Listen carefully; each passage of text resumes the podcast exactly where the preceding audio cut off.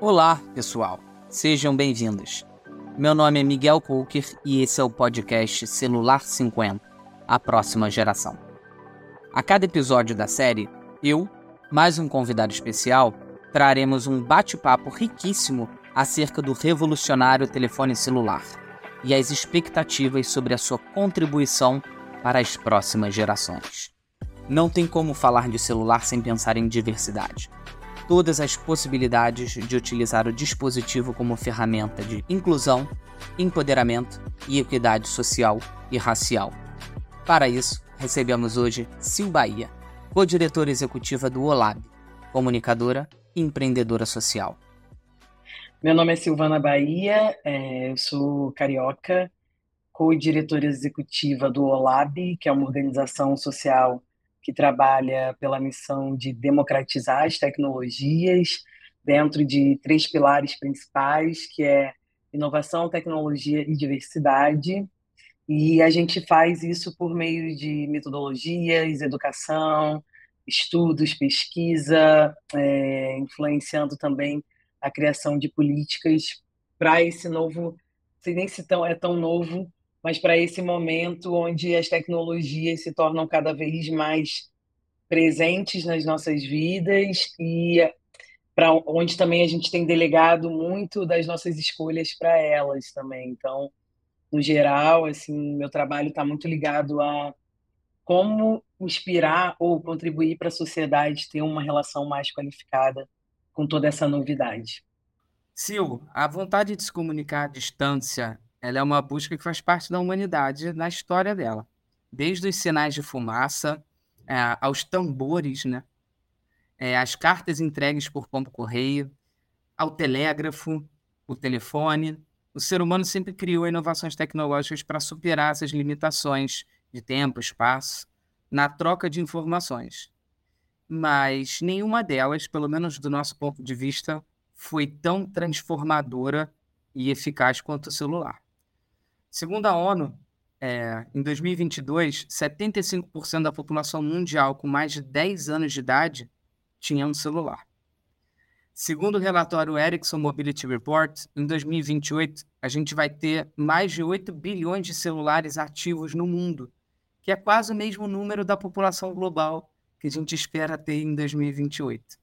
Como que você avalia o impacto do celular no futuro dos avanços da diversidade e equidade e inclusão, com quase a totalidade da população global com acesso ao dispositivo num, né, num espaço de tempo próximo? Uma excelente pergunta, né? E acho que é uma pergunta mais reflexiva do que com alguma resposta certeira sobre isso, né? Porque o celular, ele é de fato um, uma ferramenta que eu acredito que ela também é muito emancipatória, assim. É, quando a gente começou a ter celular de uma forma um pouco mais popular, isso transformou a cultura, isso, enfim, acho que isso fez criar novos acessos, novas redes, ampliar repertórios.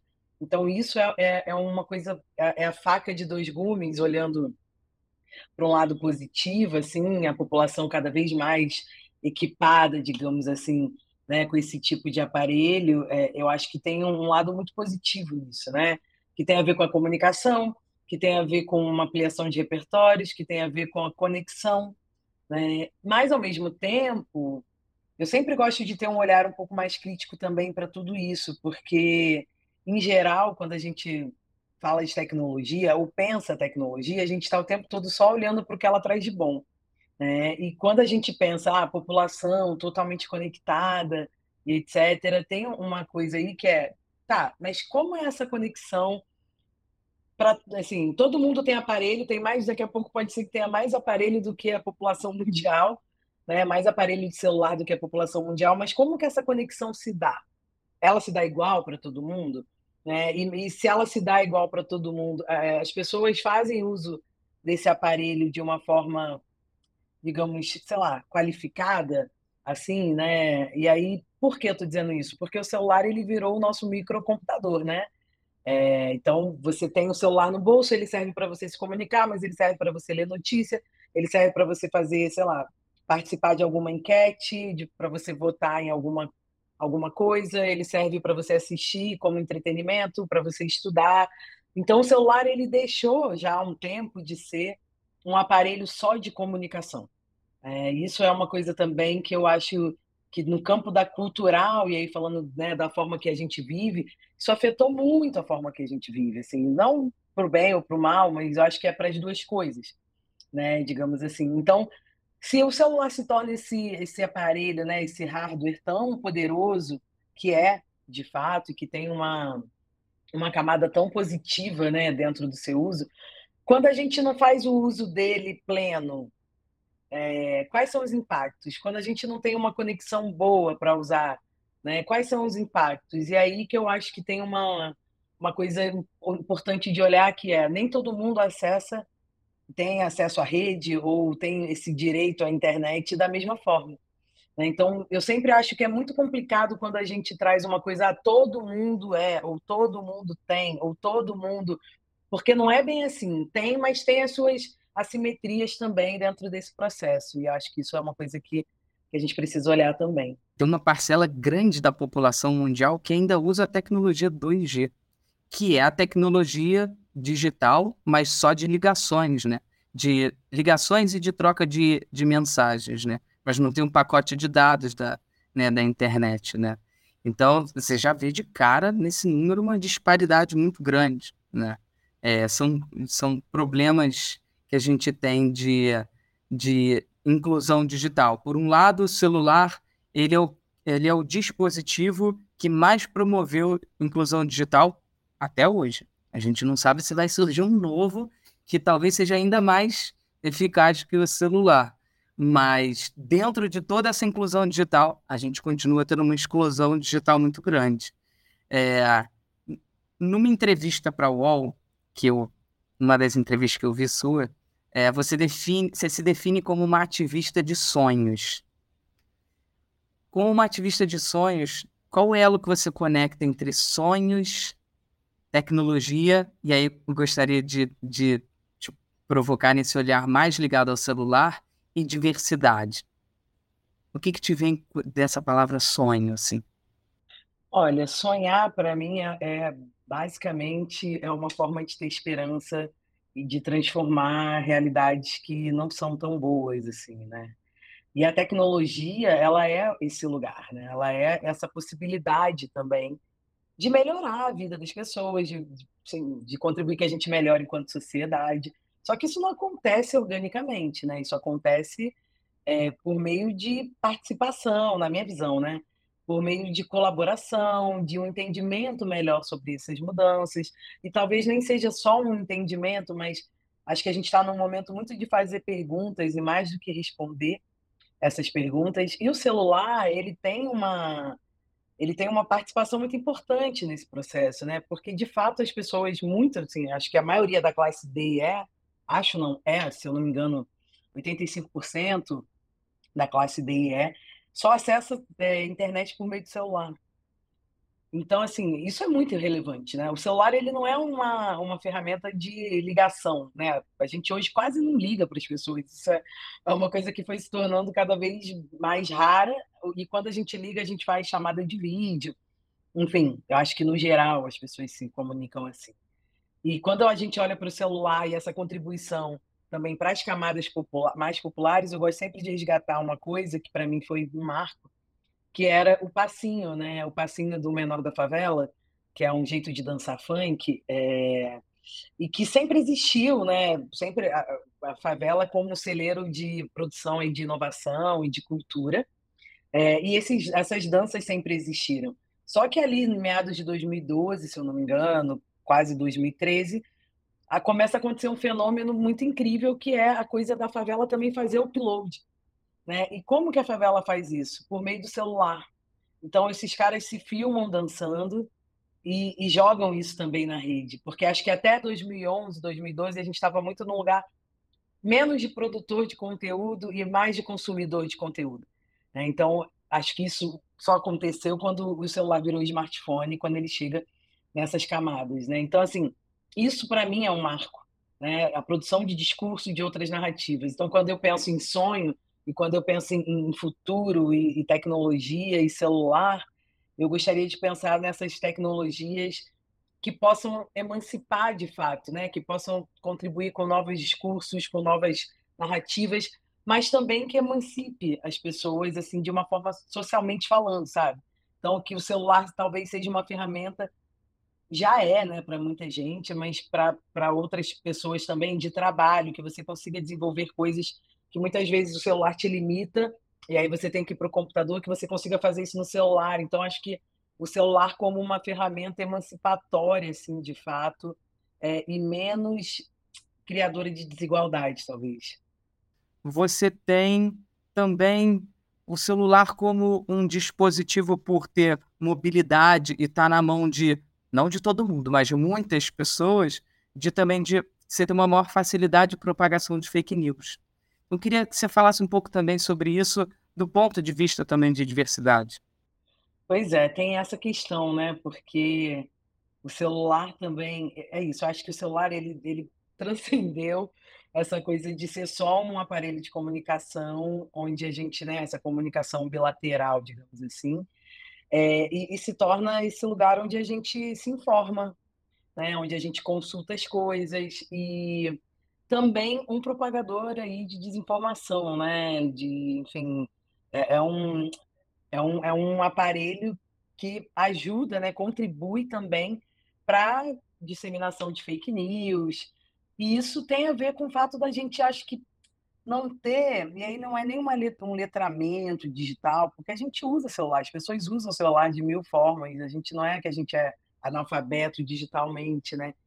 E aí por isso que eu acho que essa expressão da qualidade da relação, ou de como a gente se relaciona com isso de uma forma mais qualificada mesmo, que é assim, como que a gente aprende também a, por exemplo, checar a notícia. Não é um costume nosso, né? Isso não é culturalmente algo que a gente assim, a gente e acho que não é nem uma questão assim do indivíduo só, acho que como as coisas se apresentam, elas se apresentam dessa forma, né, de você consome, sei lá, informação, notícia, você está no grupo da família, dos amigos, te mandam um meme, você não pergunta quem criou esse meme.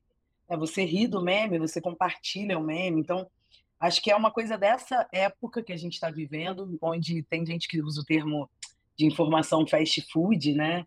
Que faz com que as coisas também estejam nessa velocidade, a gente não a gente não checa e a gente confia. Tem uma relação de confiança também. Acho que confiança é uma palavra-chave para entender um pouco essas relações assim com a tecnologia, com o celular.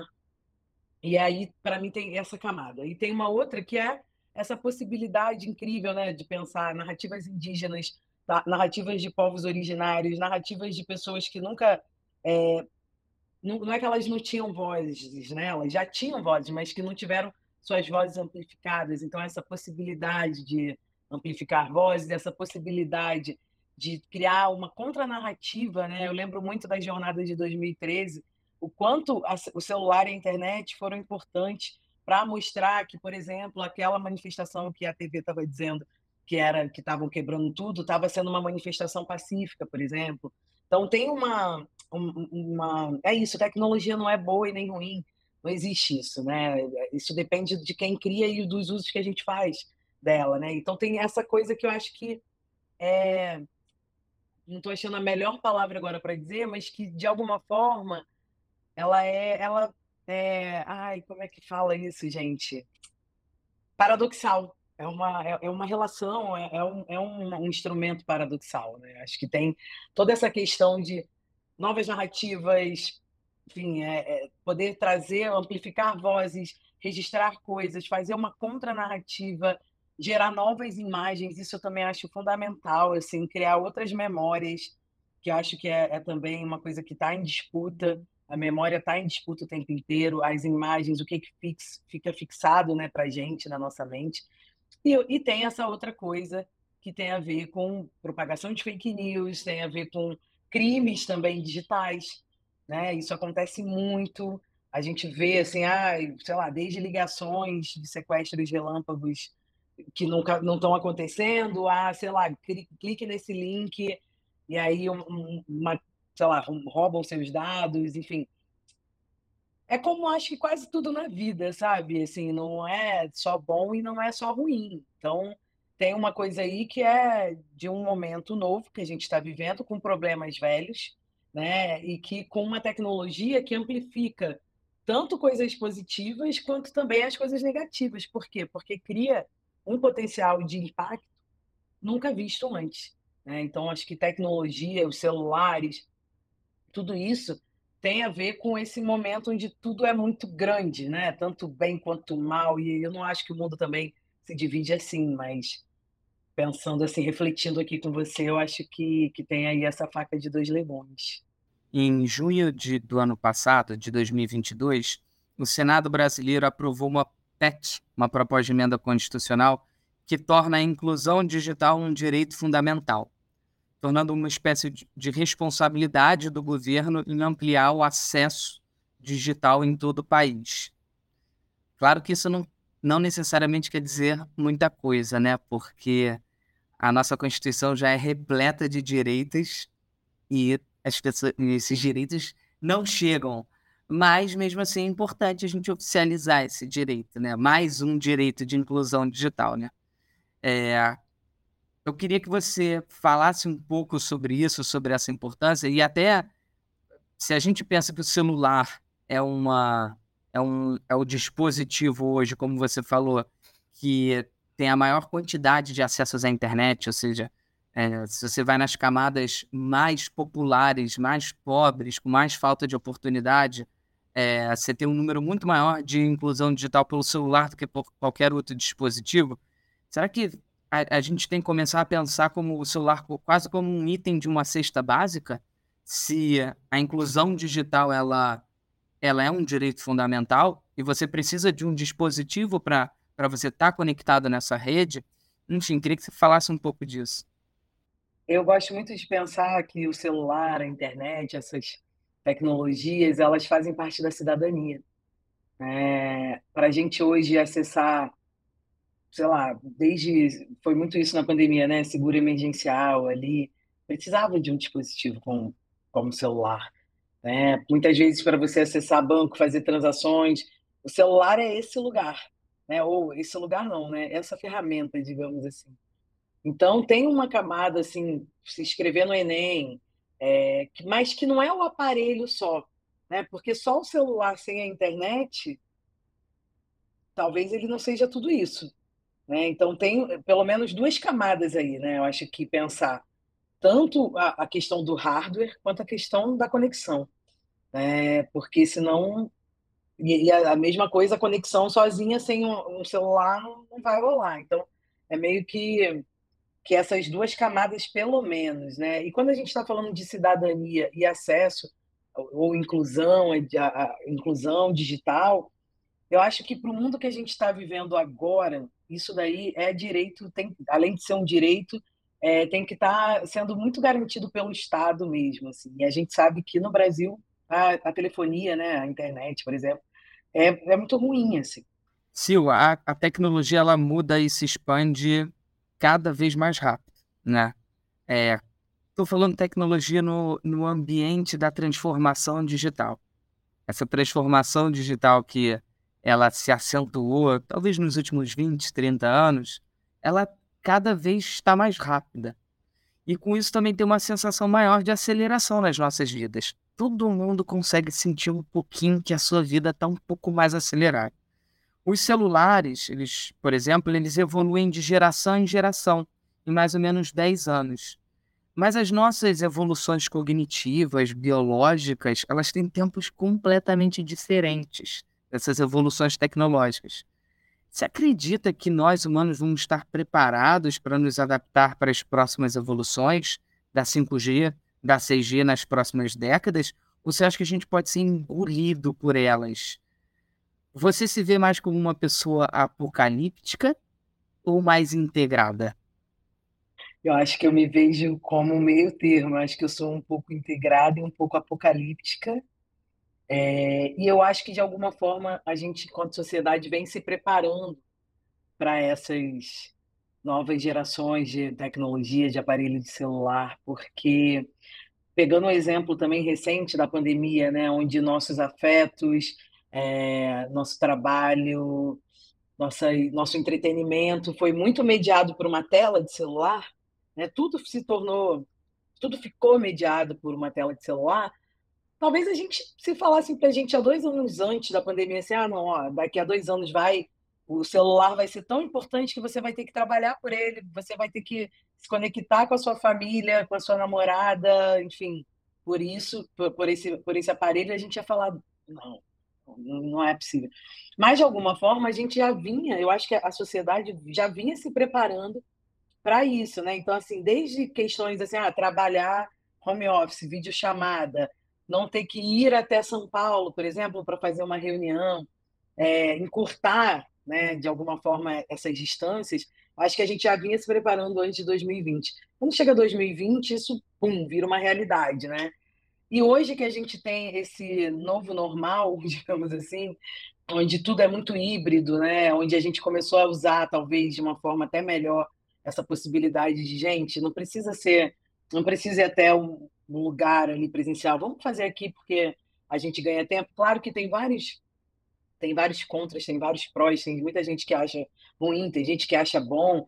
Acho que, é, inclusive, é, é saudável esse tipo de conversa, é saudável esse tipo de debate, então, acho que, assim, de alguma forma, a gente vem se preparando, mas eu sempre me pergunto um pouco, assim, qual, como que a gente mensura né, os impactos, por exemplo, na nossa saúde é, mental, né, dentro desses processos, assim, é, pensar assim, ansiedade, quanto que a ter uma coisa piscando o tempo todo, né? Ah, chegou uma mensagem para você, ah, não sei o que, alguém te citou não sei aonde, é, ah, enfim, isso não gera mais ansiedade na gente, sabe? Eu tenho relatos, inclusive meu, assim, eu trabalhei muito mais na pandemia. É, eu trabalho muito mais porque meu celular está o tempo todo piscando. Aí quando você integra isso com, sei lá, com relógio, com não sei o que, você está o tempo, é quase que como você tivesse o tempo todo à disposição da tecnologia e não a tecnologia à sua disposição. Então, nesse sentido, eu também acho que a gente é engolido, sabe, por ela. Assim, então, é isso. Por isso que eu tô, talvez sendo um pouco ambígua, mas eu acho que tem é, é, é um pouco de cada coisa, é um pé aqui e outro pé ali. Tem essa questão de você ser engolido, porque você meio que trabalha para a tecnologia, né? E isso é uma a era do selfie diz muito sobre isso. A gente constrói conteúdo para essas plataformas, ao mesmo tempo que a gente é bom que a gente também discute essas narrativas e esse território que é a internet, porque eu vejo a internet muito como esse lugar de, de território mesmo, até pela dimensão física que tem, ao mesmo tempo que, assim, se não fosse isso, a gente, como é que a gente teria trabalhado durante o período de pandemia? Como é que a gente teria garantido ali o quentinho no coração ao falar com, com, gente, com pessoas que a gente ama, que a gente não podia ver? Então, tipo, nada é, sabe, é isso, é muito yin yang, eu acho, assim, sabe? Tudo é muito yin yang quando eu olho para essa relação com a tecnologia e a sociedade. Eu queria falar também sobre um outro assunto, que é um assunto também assim, extrema importância também no ambiente digital, que é essa expressão, né, que foi até importante que ela é, fosse criada e cunhada para a gente analisar melhor o que, que são os algoritmos e, e, né, e o poder que eles têm nas nossas vidas, que são os algoritmos preconceituosos, né? É, os algoritmos eles eles costumam ser são fórmulas, eles repetem é, né, uma informação que eles estão vendo, né?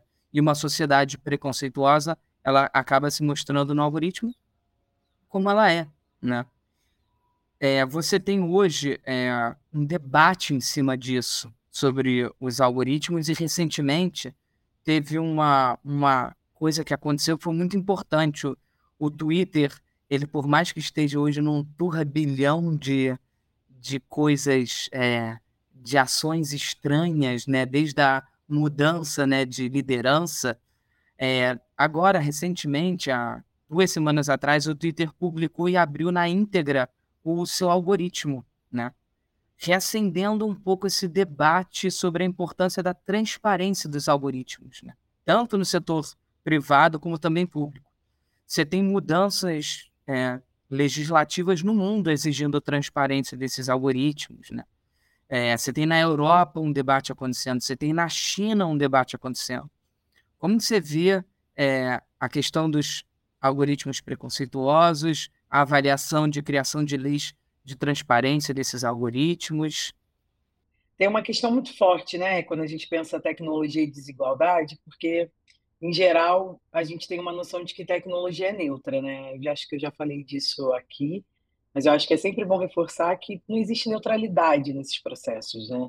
E todo algoritmo, fazendo uma explicação aqui bem rasa sobre o que é algoritmo, é basicamente também esse comando que você dá para a máquina executar uma ação. Todo algoritmo ele consulta uma base de dados. A inteligência artificial trabalha com isso. Né? Agora, como que essas bases de dados elas são abastecidas? Que tipos de dados tem ali? E tem um outro ponto que eu acho sempre importante lembrar, que dado tem cultura. Os dados eles não são assim, ah, algo que está aqui assim etéreo. Né? Você quando colhe um dado, você tem uma intenção. Então, quero dizer, os dados eles têm cultura, têm vieses, né? E acho que é como a coisa se apresenta para a gente, é como se fosse neutro. Aquilo ali por exemplo, sei lá, o filtro do Instagram deixa meu, minha pele mais clara. Ah, é assim é assim. E na verdade não é assim. Né? É, é fruto, fruto de uma escolha, por isso que isso é assim. Então toda tecnologia ela é fruto de uma escolha humana, né? Então pensar até as coisas como o Chat GPT hoje, que é algo que, que a gente fica até assustado assim com isso, assim, nossa, como que a gente chegou até aqui, quanto que isso é maravilhoso, mas o que que isso pode causar também de danos, assim. É, eu acho que tem uma questão que as empresas têm muita dificuldade de querer abrir e ter mais transparência nos seus algoritmos, porque os algoritmos são tipo, é, é, o core da empresa, né? É a cereja do bolo do que do como que faz aquilo, né? Como que aquilo, como que a busca do Google funciona, é, como que como que eles vão aprimorando e melhorando. Então, por isso é, é muito difícil também de buscar essa transparência. Mas quando isso se torna algo tão presente, e mas não é só presente na nossa vida, é determinante. Né? A gente tem aí reconhecimento facial, que né, é, geralmente prende mais pessoas negras do que pessoas brancas.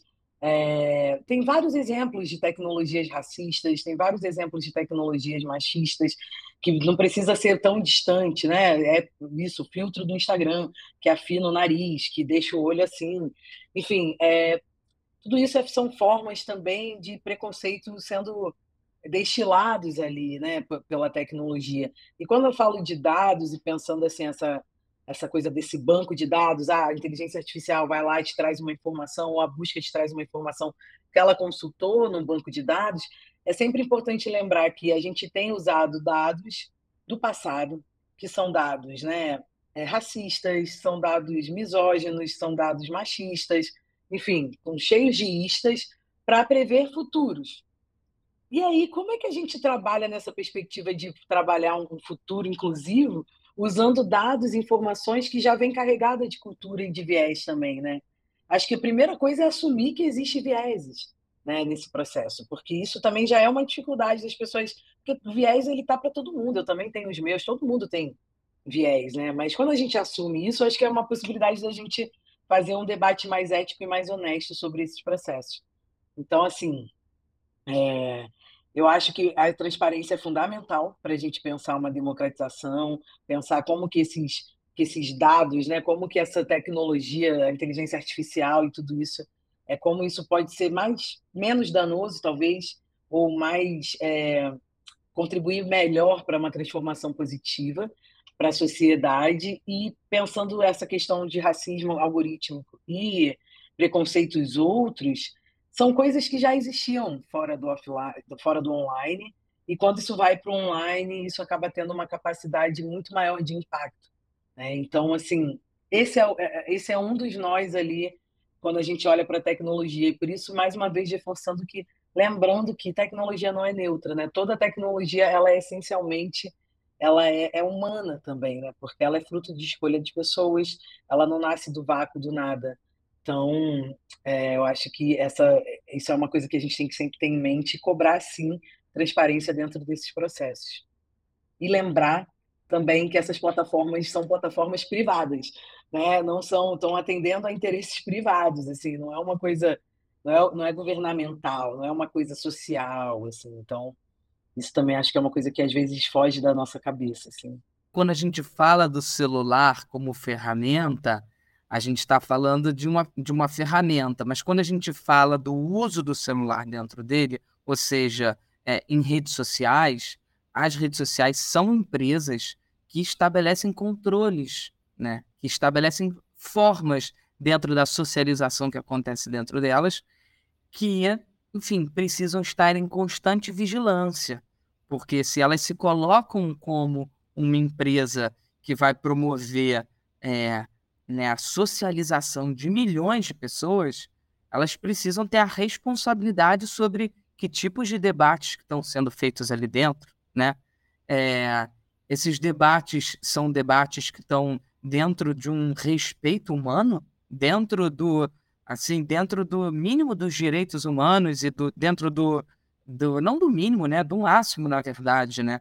É, então é, é, é, é todo um grande aprendizado que a gente vive pelo curto espaço de tempo. Mas apesar né, dos pesares né, desses do racismo algorítmico que é nítido, é, você também tem uma evolução do empoderamento muito ligada a esse assunto que você trouxe da produção do conteúdo, né? Da, da produção do conteúdo ser democratizada. Eu queria que você falasse um pouco sobre o celular como um dispositivo que que fez parte é, de um avanço do empoderamento de comunidades excluídas, como comunidade preta, comunidade LGBTQIA+, comunidade indígena. É, o celular, ele, ele, ele serve, né? E ele serviu muito para essas novas narrativas, novas imagens, principalmente de públicos é, vulnerabilizados socialmente e minorizados socialmente, né? Eu estou falando de pessoas negras, falando de povos originários, estou falando de pessoas LGBTQIAP+, é, e essa possibilidade também de, de mostrar outras faces fora do estereótipo do que a gente já conhecia antes. É, eu acho que o celular tem uma contribuição fundamental nesse processo, porque foi uma possibilidade da gente acessar também outras narrativas e se comunicar com outras pessoas que, sei lá, que estão longe da gente, né? que estão é, distantes. Acho que tem uma, uma coisa muito poderosa nesse processo do celular, que é a geração de, de referências. É, a gente, quando pensa o sonho, por exemplo, como é que você sonha com algo que você nem imagina que você pode ser?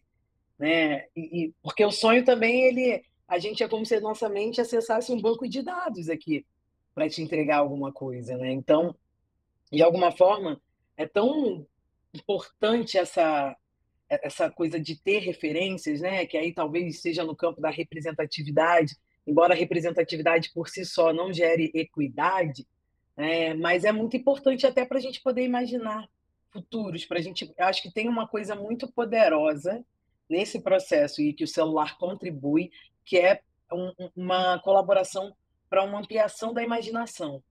Eu acho que a gente tem um, uma dificuldade muito grande de imaginação quando a gente está num, num, processo de mundo onde a gente está todo tempo sendo massacrado por muita informação. Enfim, a gente não consegue imaginar muito. Né? E acho que porque imaginar tem a ver com silenciar também. Né? Então, assim, é buscar essas referências, se alimentar dessas informações para poder construir outros imaginários. Então, nesse sentido, eu acho que é muito, muito, sim, uma contribuição enorme né, quando a gente pensa esse tipo de aparelho nas mãos de pessoas que também vão poder produzir as suas referências, que também vão poder criar os seus discursos, é, e isso é de fato uma coisa inédita no mundo. Né? A comunicação ela é um poder acima de tudo. Eu queria é, saber se tem algum outro exemplo que te vem na cabeça também, além do passinho, algum outro exemplo que que venha também de uma, de uma comunidade mais excluída com falta de oportunidades, que o celular é, tenha. É claro que o mérito é todo do passinho, o mérito é todo de quem criou. O celular, como a gente falou, ele é uma ferramenta né, que pode ajudar a amplificar aquilo. Queria saber se tem algum outro, algum outro exemplo. Olha, eu acho que o audiovisual, por exemplo, ele é muito impactado também pela por, por essa ferramenta que é o celular, assim, essa possibilidade de poder criar imagens, né, de poder fazer filmes. Tem muitos filmes bons assim que foram feitos só com celular, né? E isso, o cinema sempre foi uma coisa da elite, assim, né? Tipo, cinema, fazer audiovisual sempre foi uma coisa muito cara, né? Acho que o, o audiovisual tem um impacto gigante, é, o celular tem um impacto gigante no campo do audiovisual, porque é essa possibilidade também de da gente fazer nossos filmes. É, eu, eu, eu, eu acompanhei muito essa transformação, porque eu trabalhei muito tempo com comunicação para o audiovisual, onde as pessoas começaram a fazer seus filmes também. E aí fazer mais uma vez um upload, né? subir esses filmes em plataformas onde a gente pudesse pensar a distribuição de uma forma mais democrática. Então é, é nítido esse impacto no audiovisual. Acho que a música também é super impactada por essa possibilidade de buscar outras referências, outras influências, né? Os, aí, ainda dentro do audiovisual, os clipes, não é só os, não são só os filmes, mas os clipes, é, sei lá, as formas de aprender isso também é uma coisa que eu acho muito interessante, assim, essa tem várias várias camadas isso, mas a gamificação da educação, né, por meio do celular, eu acho que é uma coisa também positiva, porque não vai ter como a gente dizer assim, ah, não use mais o celular em sala de aula. né? a gente, enfim, os professores educadores até podem criar essa regra, mas eu sempre penso como que a gente usa esse celular como algo que, que potencialize o processo da educação também, né? Então acho que também tem um esforço aí de pessoas que estão pensando metodologias para melhorar o ensino com o celular, gamificando elas, talvez. Então tem aí um aparato de coisas ou de, de formas, né, de, de existir, de fazer, de, de, de consumir, que é muito impactado pela questão do celular, pela, por essa questão de você poder ter um microcomputador no seu bolso e fazer uso disso. É, Sil, é, queria te, te pedir assim para a gente ir assim para o encerramento. É, queria te pedir assim algumas ideias práticas suas é, de ações práticas que nós é, seres humanos que é, estamos à mercê do celular do que a gente poderia fazer em termos de ações com os nossos aparelhos, é, seja de maneira ativa ou passiva, para a gente compactuar é, num futuro com um, um, um mais avanço é, na diversidade, na equidade na inclusão? Acho que de maneira prática, talvez convidar pessoas diferentes, né, com backgrounds diferentes, com trajetórias diferentes, para pensar o desenvolvimento desse, desses aparatos, né, ou desses aparelhos, porque eu acho que isso é uma coisa importante, assim, principalmente quando a gente pensa o celular, que hoje é, é isso, é uma câmera, é, enfim, é, é tudo, reúne todas essas coisas, né? E talvez se a gente pudesse pensar, pensando, tirando aqui um exemplo do Brasil, né? Uma câmera de celular que fosse melhor para captar os tons de pele negra, né?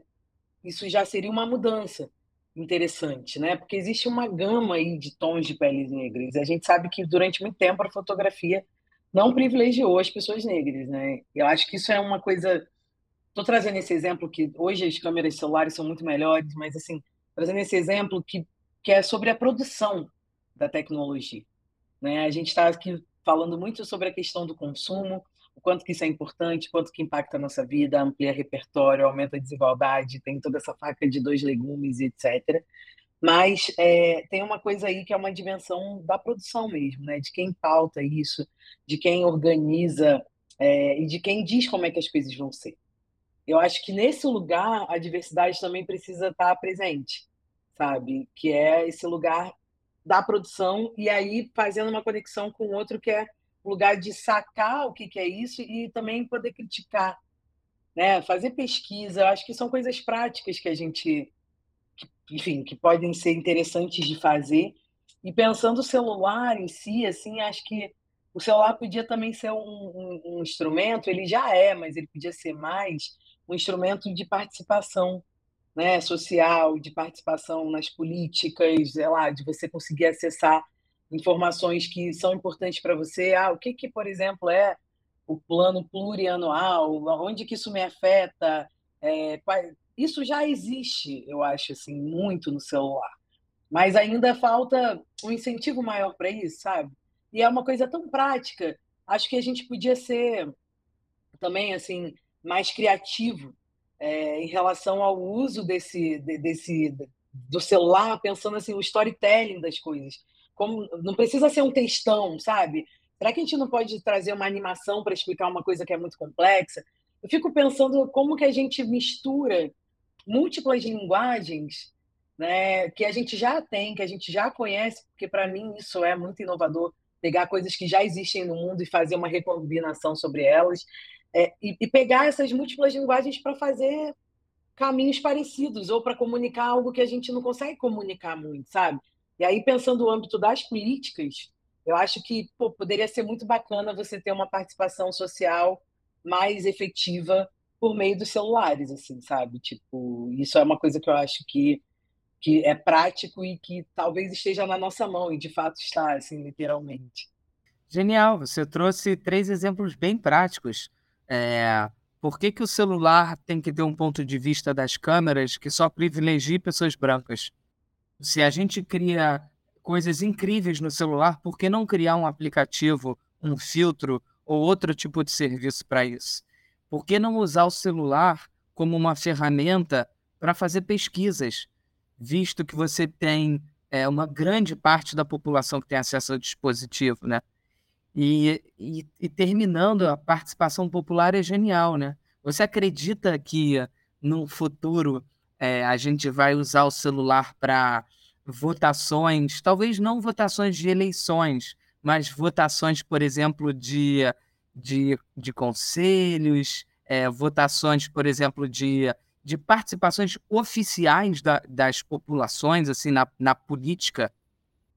Eu acredito que sim. Eu acho que, assim como a gente acessa banco hoje, a gente consegue provar que somos nós e aquilo ali tem um registro bem né, tem uma, uma segurança grande da informação, eu acredito que o celular também pode ser um, um aparelho que a gente vai usar no futuro para fazer votações, quem sabe até é, votações é, eleitorais mesmo, né? Tem que pensar mecanismos para isso, mas é por isso que eu acho que tem uma, uma camada que precisa ser da imaginação e da criatividade, entendeu? E que às vezes a gente fica muito limitado.